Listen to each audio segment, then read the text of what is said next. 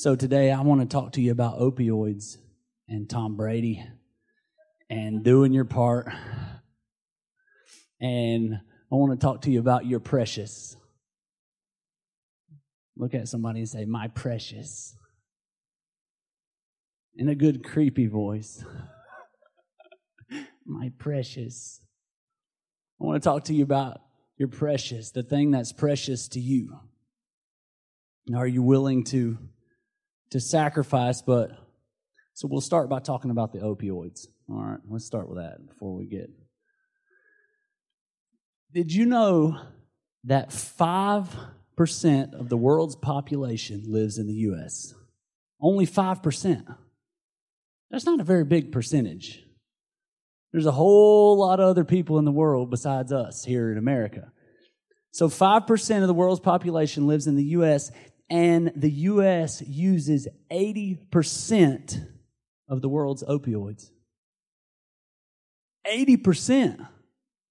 So 5% of the population of the world uses 80% of opioids. And that, that includes all kinds of painkillers like oxycodone, oxycontin, um, Vicodin, codeine, morphine, and it also includes heroin. But it's all painkillers. So what they do is they kill pain. So my question is why are we in so much pain? Why does America try so hard to numb out, to not feel.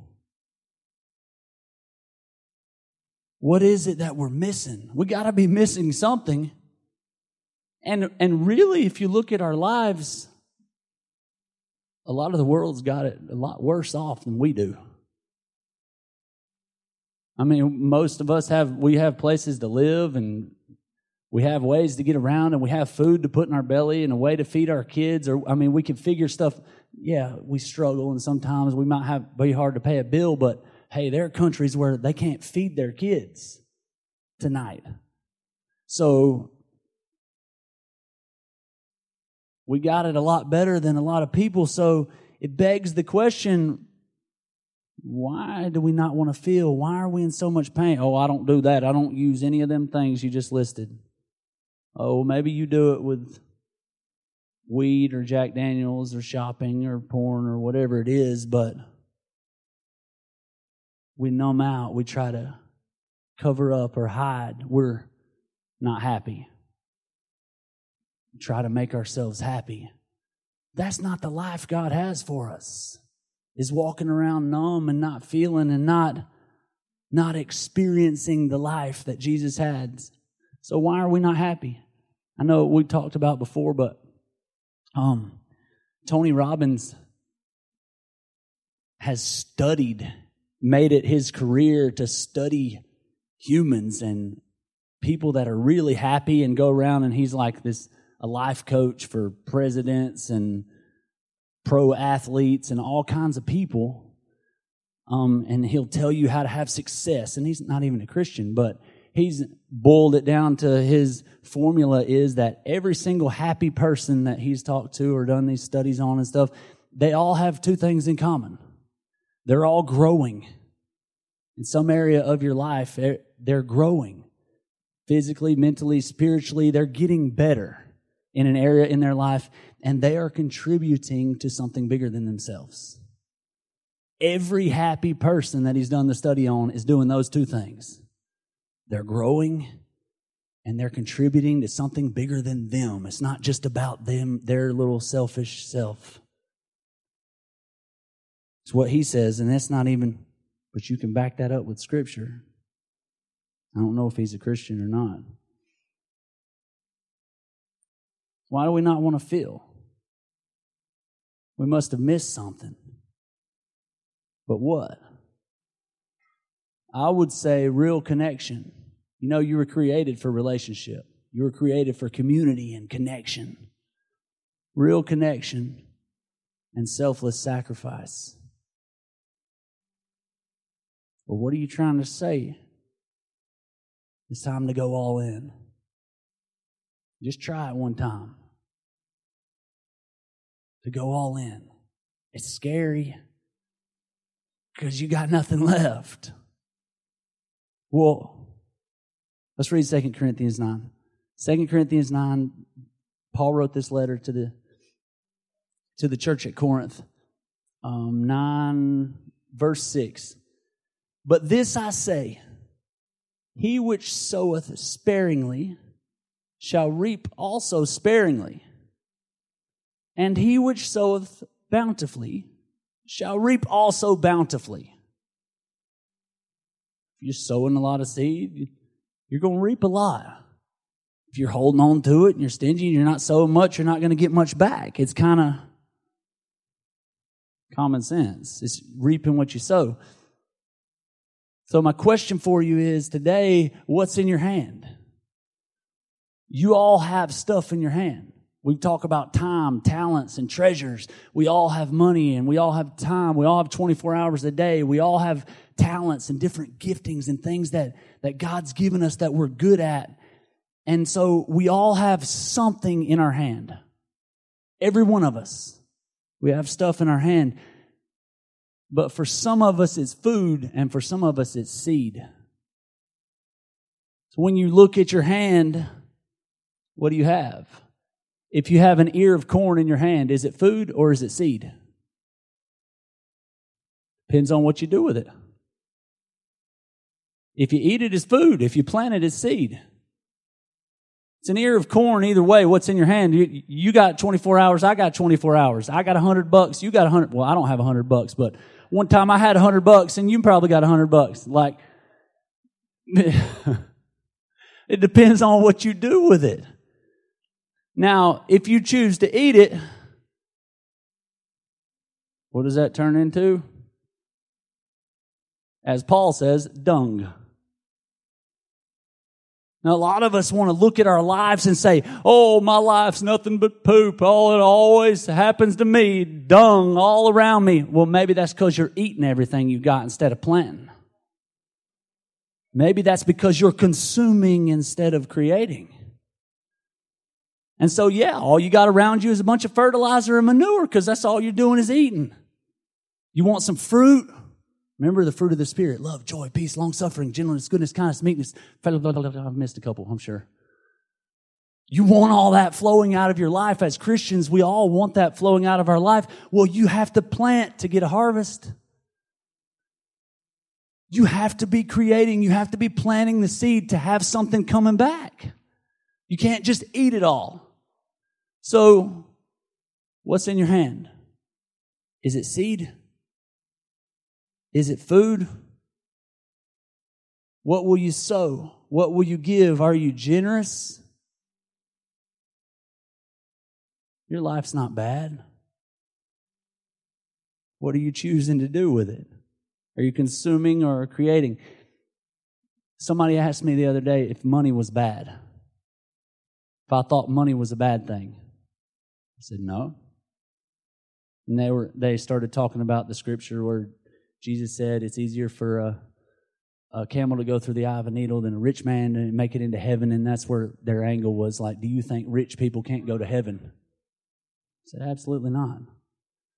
And then I said, well, what about, uh, he, he said, uh, money is the root of all evil. The Bible says that.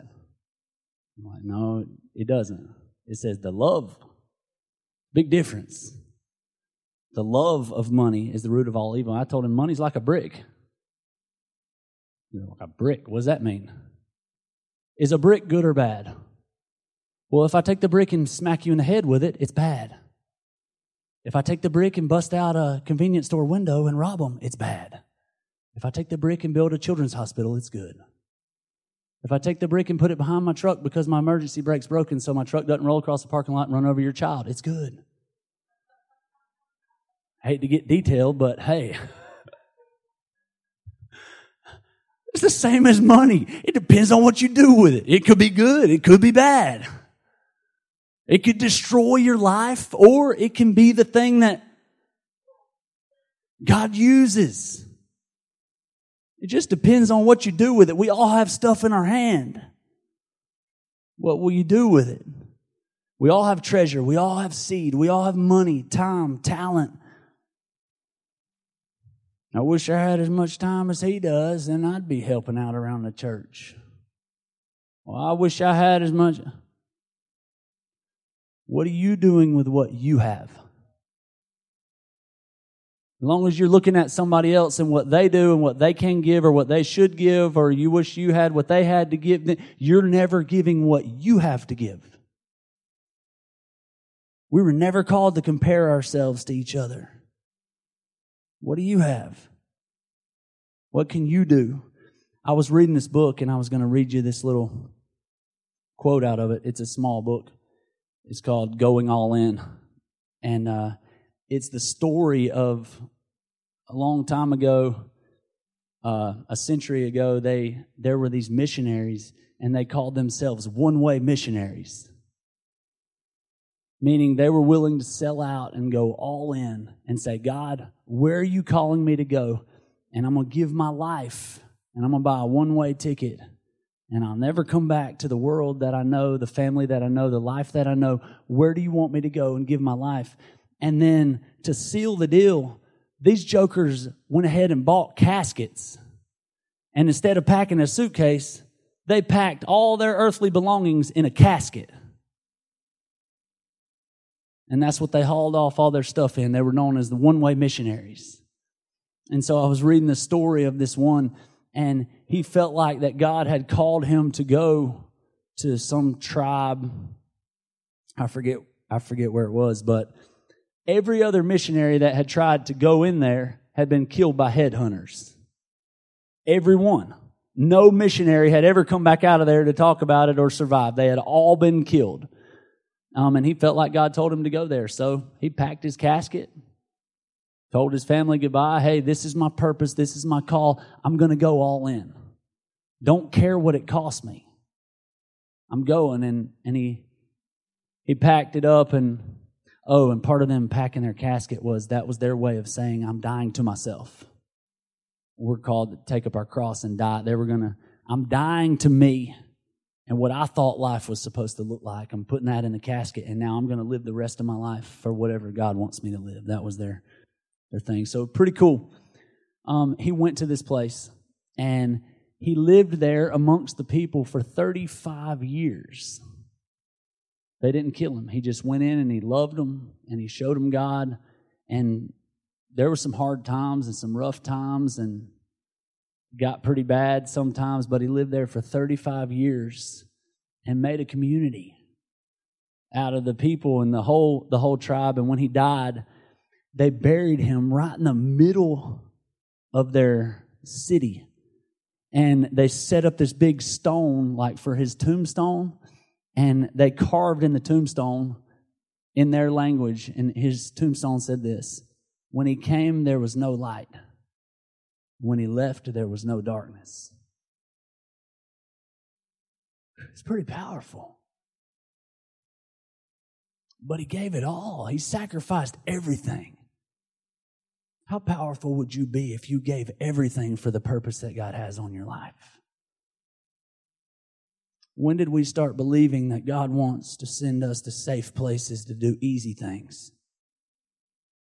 And that faithfulness is holding the fort And that playing it safe is safe. And that there's any greater privilege than sacrifice. And that radical is anything but normal. Jesus didn't die to keep us safe, He died to make us dangerous. Faithfulness is not holding the fort, it's storming the gates. The will of God is not an insurance plan, it's a daring plan. A complete surrender of your life to the cause of Christ isn't radical, it's normal. It's time to quit living as if the purpose of life is to arrive safely at death. It's time to go all in and all out for the all in all. Pack your coffin. How do you save nothing for the next life? I want to spend it all. All that I am and all that I have. How do I how do I give it all? You go all in. You got to be willing to sacrifice. Look at Colossians 2. Colossians 2 2. I'm going to read it to you in the Message Bible.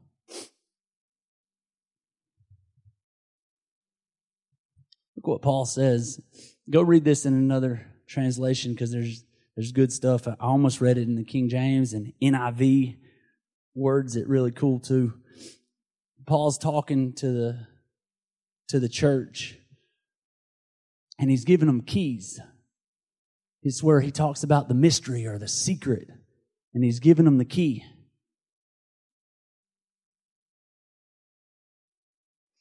I want you woven into a tapestry of love, in touch with everything there is to know of God. He said, I want you to know it all. You just point out right there to be woven. You know what it looks like when something's woven? That's what we're supposed to look like. Not like this.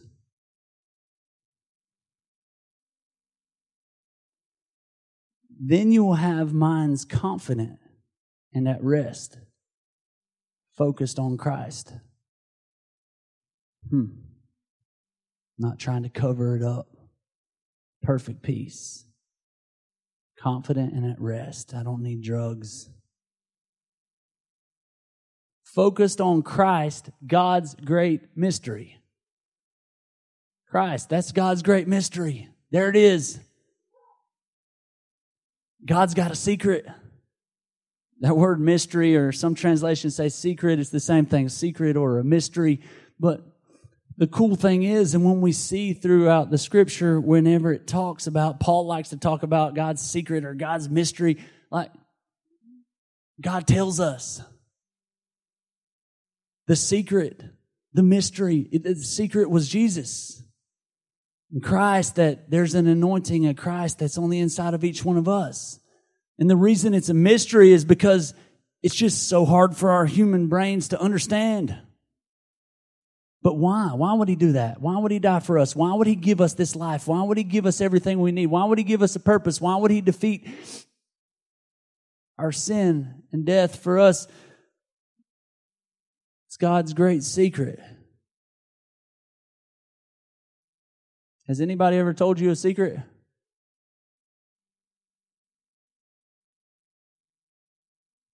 Has anybody told you a secret more than one time?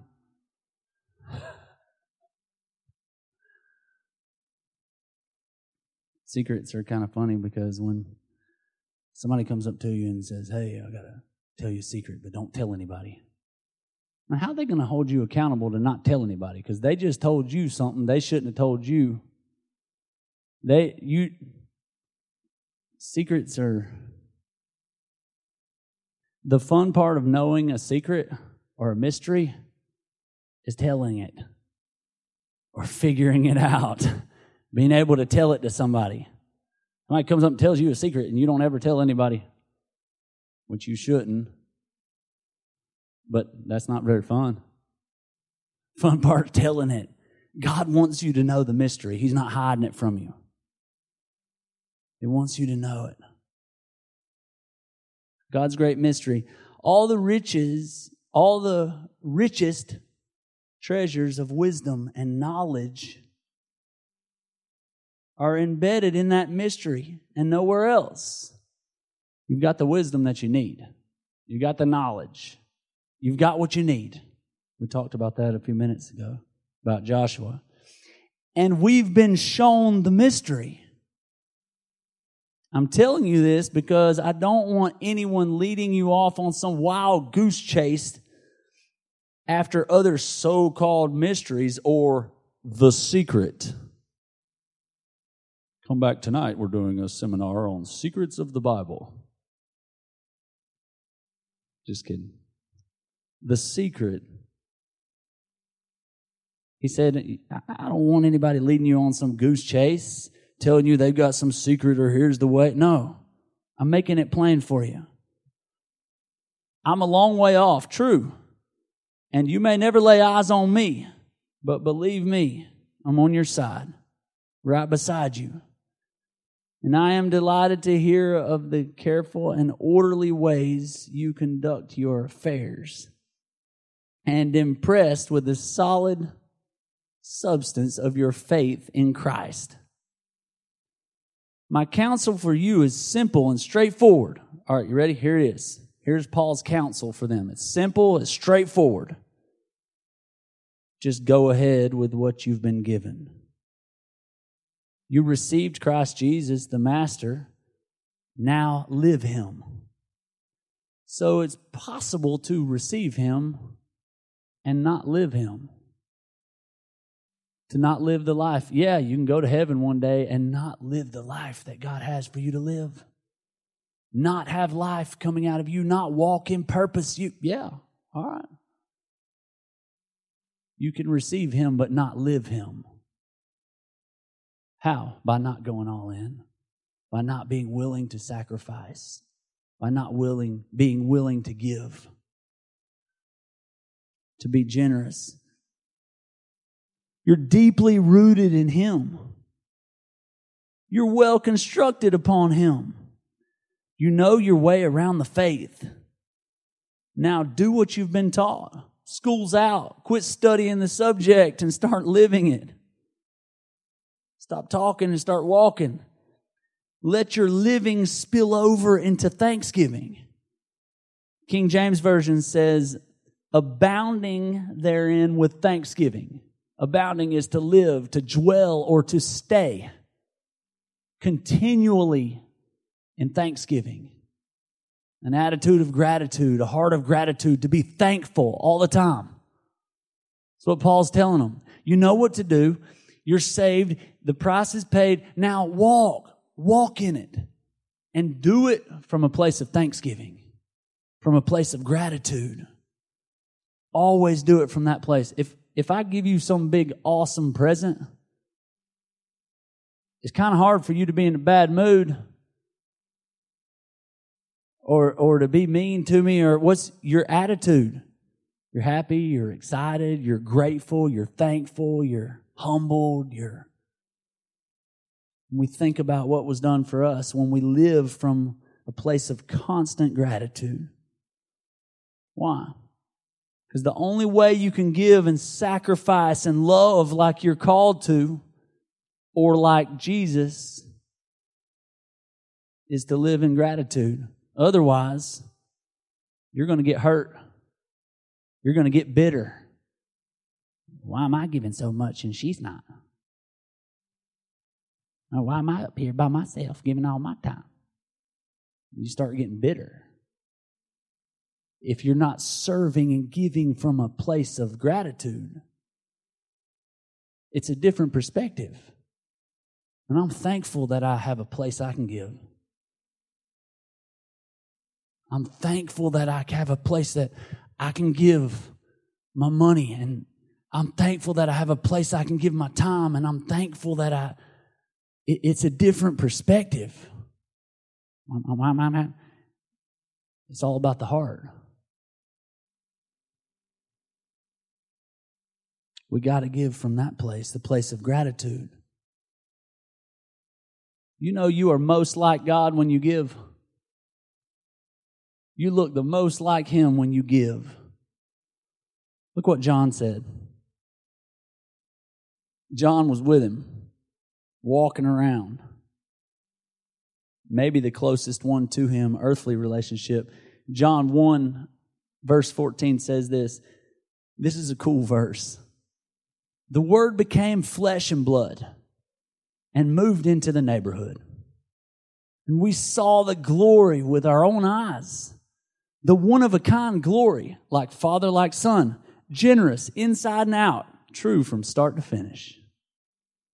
He said, We saw him. He moved into the neighborhood. I ate meals with him and walked around with him, and I saw him stub his toe, and he was generous inside and out. That's what he looks like. This was Jesus' best friend, and that's how he was describing him. Yeah, I saw him. I know what God looks like. He's generous inside and out and he's nothing but truth. That's who he is. That's what he looks like.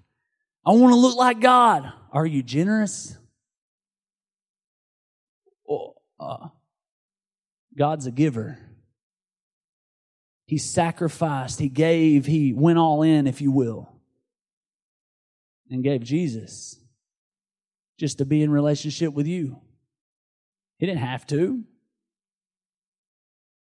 John 3:16 says for God so loved the world that he gave. The number one response of love, true love is to give.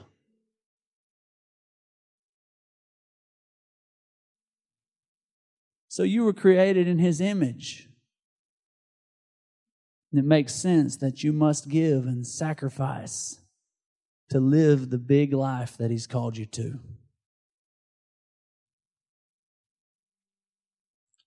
What is sin? Greed and selfishness. All sin can be traced back to greed and selfishness. Look at Proverbs 11 24.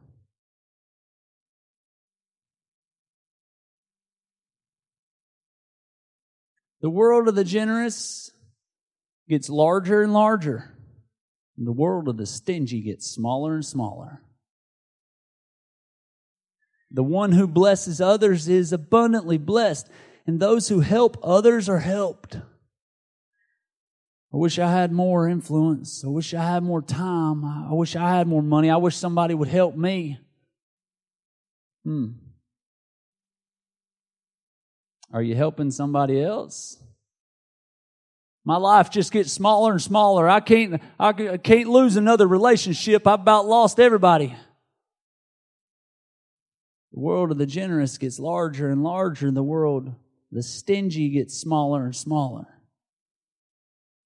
Maybe you've been focused on yourself.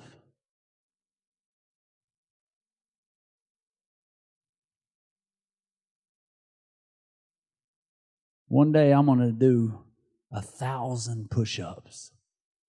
How many have you done today?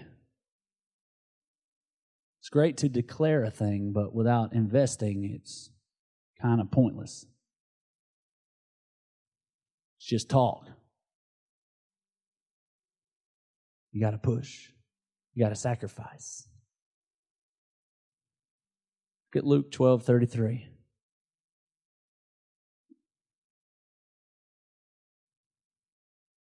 Be generous. Give to the poor.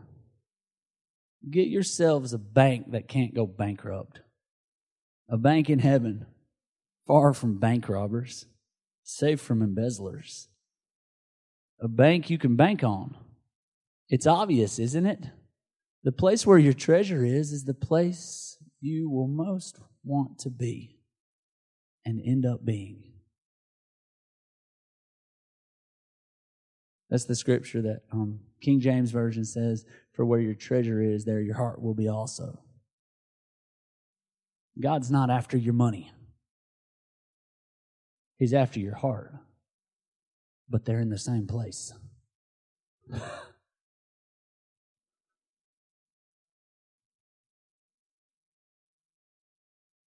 Do you know what will leave a lasting impression on the world? On your world? Generosity. That's what gets remembered. Look through the Bible. I couldn't, there were so many examples that I could pull out of here. All these people, you know how most of them got in the Bible? Because they gave something and they got to become part of God's story. The little boy that had the two fish and the five loaves, he gave it so 5,000 people were fed. If he didn't give it, if he wasn't generous to give all that he had and sacrifice his lunch, he wouldn't have got to be part of the story. And the huge miracle, the big thing that God did on that day wouldn't have happened. We all know the story about Mary and the alabaster box of ointment that was a year's worth of wages. She sacrificed a whole year's salary. We all know about that. We all know what happened and we preached that thing upside down, backwards, forward. It's the worship thing. It's the pouring out break. But if she wasn't willing to sacrifice, she wouldn't have been part of the story. She made it in three of the four gospels. She's a big part of the story. Why? She sacrificed big. she got to be a big part of God's story because of generosity, because she had a generous heart. I was thinking about Abraham. Remember when God said, Abraham, I want you to sacrifice your precious, your son, the thing that you wanted. And what I hadn't really thought about before was when God asked him that, he actually had two sons, and one of them he didn't like. Turned out to be a little punk. They ended up kicking him out of the camp with his mama. Right? So, hey, if it was one of us, and God's calling me, all right, God, you're saying I got to sacrifice my son. Well, he's my firstborn. Ishmael, come here, man. We're going camping. Whew, it's a sacrifice. See you, bud. Isaac, you stay with mama. That's what we do. We don't want to sacrifice that which is precious to us. But Abraham, in obedience to God, took his precious. He took the promise, the purpose, even though it didn't make sense. He took it up the hill. And then God said, No, because you were willing and obedient. Now I'm going to bless you. I'm going to make many nations. I'm going to do what I said I would do, and you can keep him. Well, you get to keep him. Yeah, that's the crazy thing when when we give something to God, when we sacrifice something for God, our time, our talents, our treasures, when we help somebody, then He gives it back to us. It's the craziest thing. Remember when Jesus was going to ride into the town? I was going to turn to it, but I won't even turn there. I, you know the story. On Palm Sunday, Jesus was coming into Jerusalem. And it's almost time. It's been building up to this moment and he's going to fulfill his purpose. He's going to walk out his call. And Jesus looks at a couple of his disciples. Speaking of people that sacrificed everything. They got to be a huge part of the story, but look what they gave up. So he looks at a couple of them and he said, Hey, I need two donkeys. There was a prophecy hundreds of years ago in Isaiah, and we're going to fulfill that prophecy today. I'm going to ride into town on the two donkeys. So I need you to go and find me two donkeys. They'll be tied to a post, untie them, and bring them back. And the disciples are like, wait, hold on a second. What if somebody stops us? What if somebody asks us what we're doing? What are we supposed to say? We're going to look suspicious. They might lock us up. And Jesus said, You just tell them the Lord hath need of them. Go get them. Now, the cool thing is, they took the donkeys, and I think somebody, I think the owner of the donkeys probably asked them, because why else would Jesus have had to give them instructions of what to say when somebody asks you? But then after Jesus rode, it's roughly a two mile ride. Dude got his donkeys back. And that's maybe the well, that's probably number two and three, third most famous donkeys ever in the world. First one's probably the one Mary rode into Jerusalem. Those are probably number, they got written into the story. And because of somebody's generosity, Jesus rode into the town. Jesus came in on the backs of generosity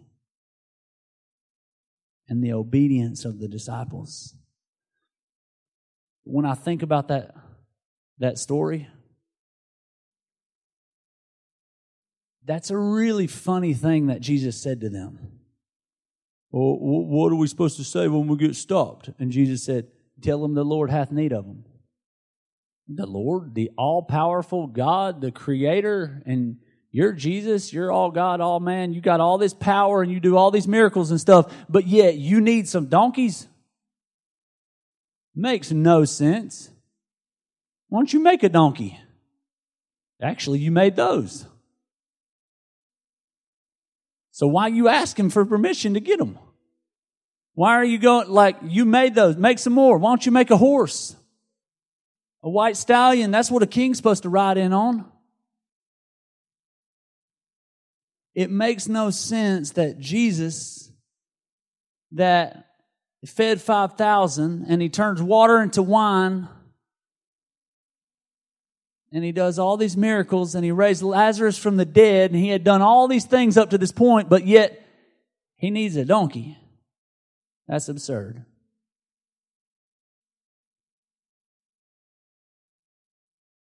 He came into the city on the back of a donkey, on the back of someone's generosity.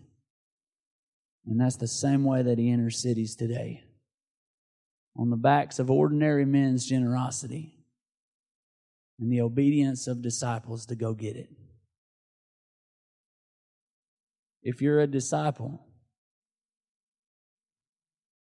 I need you to go untie some donkeys. We got big things to do. And that's how Jesus is going right into the city. Generosity writes you into the story of God. And so the opposite is true. Greed writes you out. You want to be forgotten, not make a difference in your world? Be greedy. You won't make a mark. You won't leave a legacy. And you'll be forgotten. Generosity writes you in, and greed writes you out. You know, nothing really great is built with a spirit of obligation. When we give of our time, our talent, our treasures, when we give money to the church, when we when we give of ourselves, if we're doing it with the wrong spirit, with the wrong heart, a spirit of obligation, then nothing really great can be built with that. I mean, Titus, most of y'all probably don't know, Titus is a trumpet player.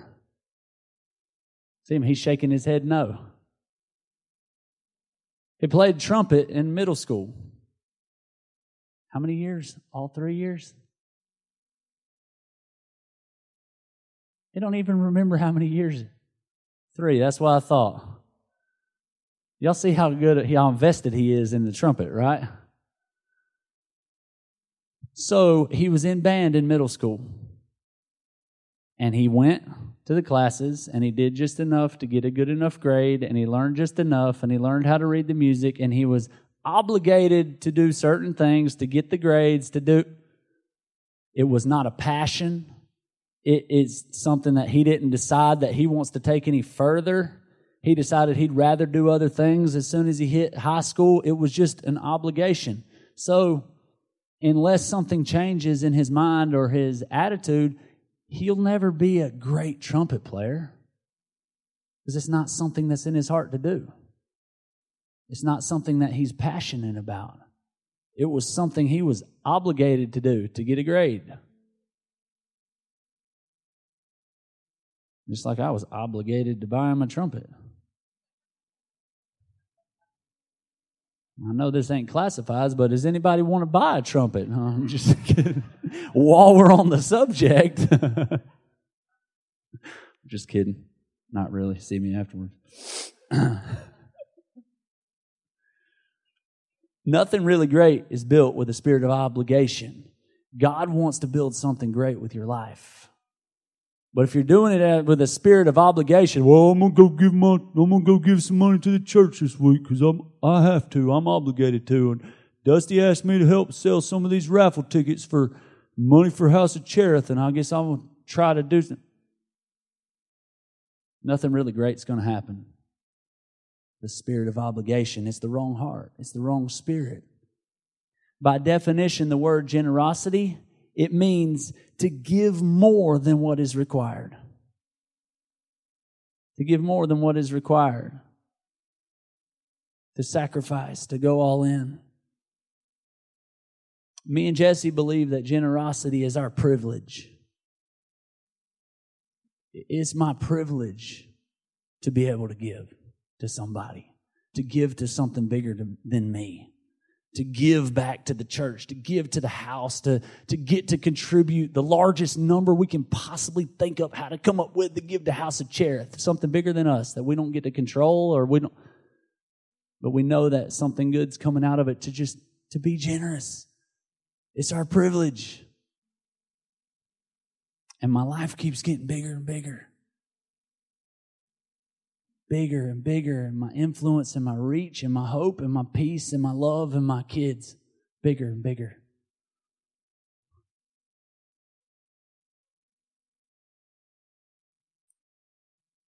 Is your generosity an obligation or an opportunity?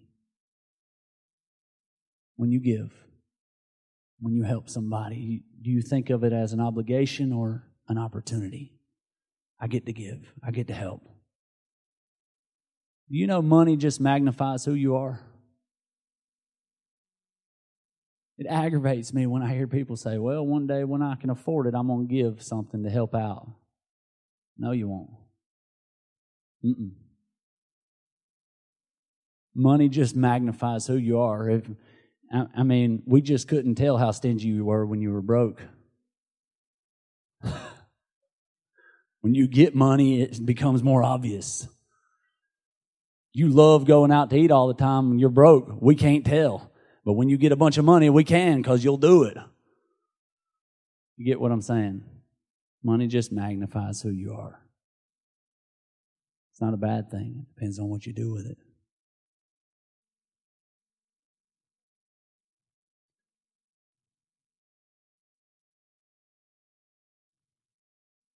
So I'm going to close with this thought. Had some other scriptures, but I think we're going to get long on time.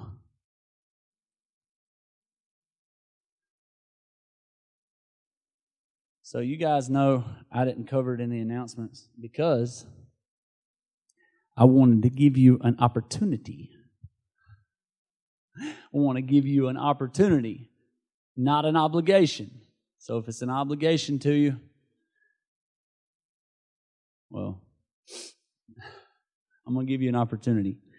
We did something cool, and you guys know the reason I didn't hit it in announcements is because um, you guys know that we've got the tiny house that Levi has designed in his building, and several different uh, guys from the some from the church have been helping out some and stuff. But it's going to be awesome. And when I said we would sell a thousand tickets to that thing for a hundred bucks a piece, that's called biting off more than you can chew. Right? Because I can't sell a thousand tickets to that myself. It, it's just too big. And that's the point you need other people to help do something big. Now, if we pull this thing off and we sell that many tickets, it will be the biggest thing we've ever done as a church.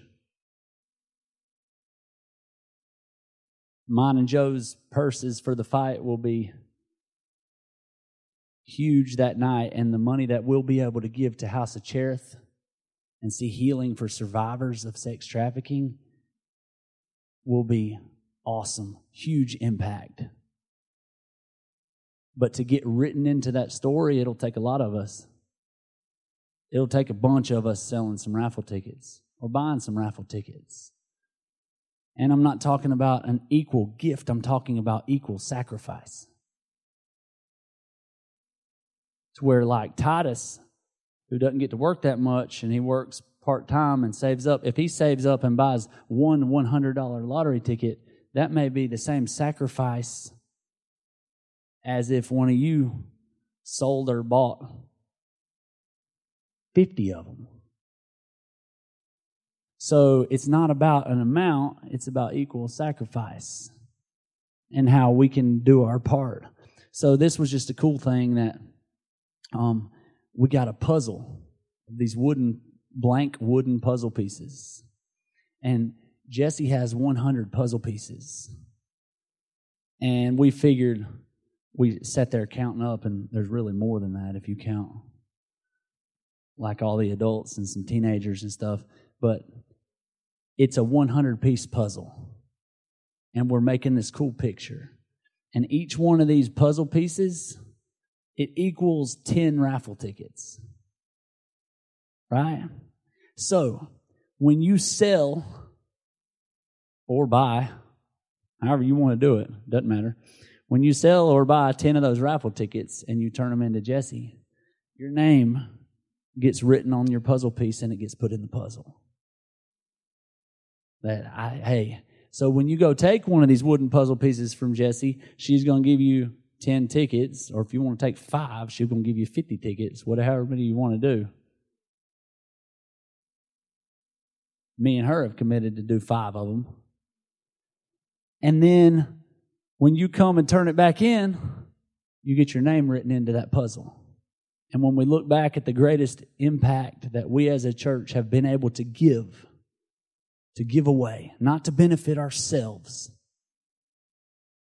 We get enough in to run and get by and to do what we need to do, but this will be the greatest impact that we've had thus far, and, and it's just the start. But I'm going to be part of this story. And so I want to give you the opportunity. You go take a piece, a piece from her to carry it and remember and sell them and be part of the story. And if you can't, you don't think you can sell 10 or buy 10, go in with somebody. Go in with two or three people and get a, get you a piece on that board and be a part. Because it's an awesome thing that God's doing, but more than that, it's, it's being connected. And we talk a lot, I know we talk a lot about puzzles, but we're a body. And we all want to be perfect perfect little squares and blocks, but the reality is we all have holes and gaps and but we fit together. When we're joined together and we all do our part, we make a beautiful collective picture. And I can fill in your gaps. And you can fill in my gaps. And I can be what you're not, and you can be what I'm not. There's unity there's strength in numbers. So I'm giving you the opportunity today to be part of something great. Go see Jesse. And if a hundred of us took one one puzzle piece each, we're done. That there's a hundred people that go to church here.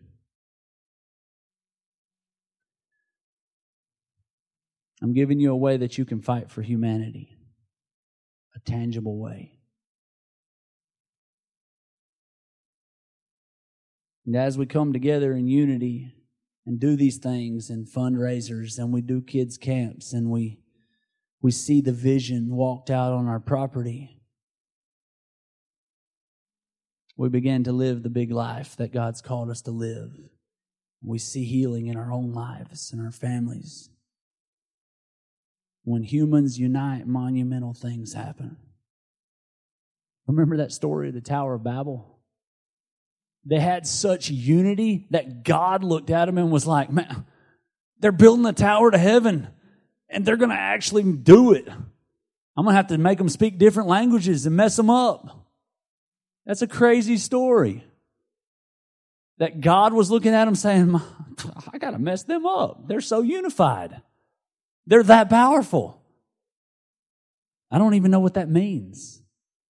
Like, how are they going to build a tower to heaven? Like,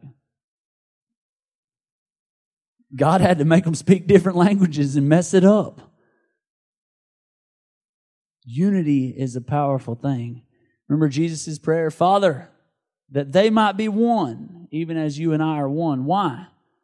Because unity creates power, momentum, and courage.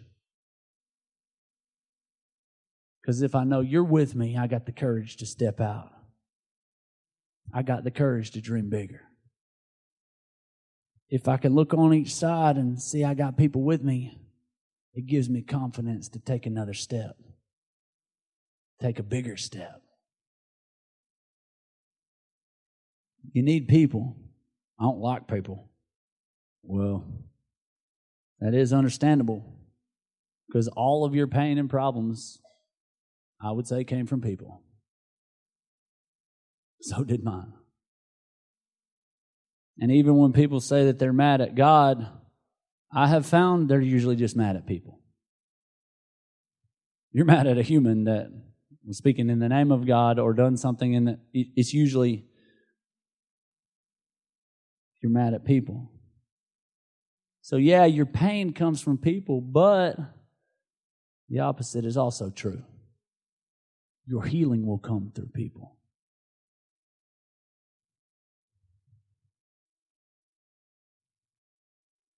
And the very last thing that I have to say is since I didn't get to preach last week, and I really wanted to talk to y'all about the Super Bowl.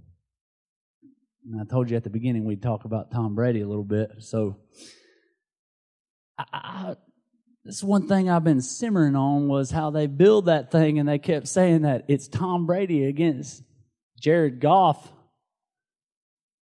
It wasn't. It was a lie. I watched the whole entire thing. Every time Tom Brady was on the field, Goff went and sat on the bench. And every time he was on the field, Brady went and sat on the bench. They weren't against each other ever. They were the two quarterbacks. It wasn't a cage fight or something. Tom Brady was against the Rams defense. They built it like it was those two together, and then of course, everybody praises, oh, the great Tom Brady. They go, oh, wonderful Tom Brady. But, and love him or hate him, you can't deny the fact that he's good. He's done some great things, but guess what? Best I can tell, I tried to do a little bit of research and thinking in my mind, and I, he's never really done anything great outside of a Patriots helmet.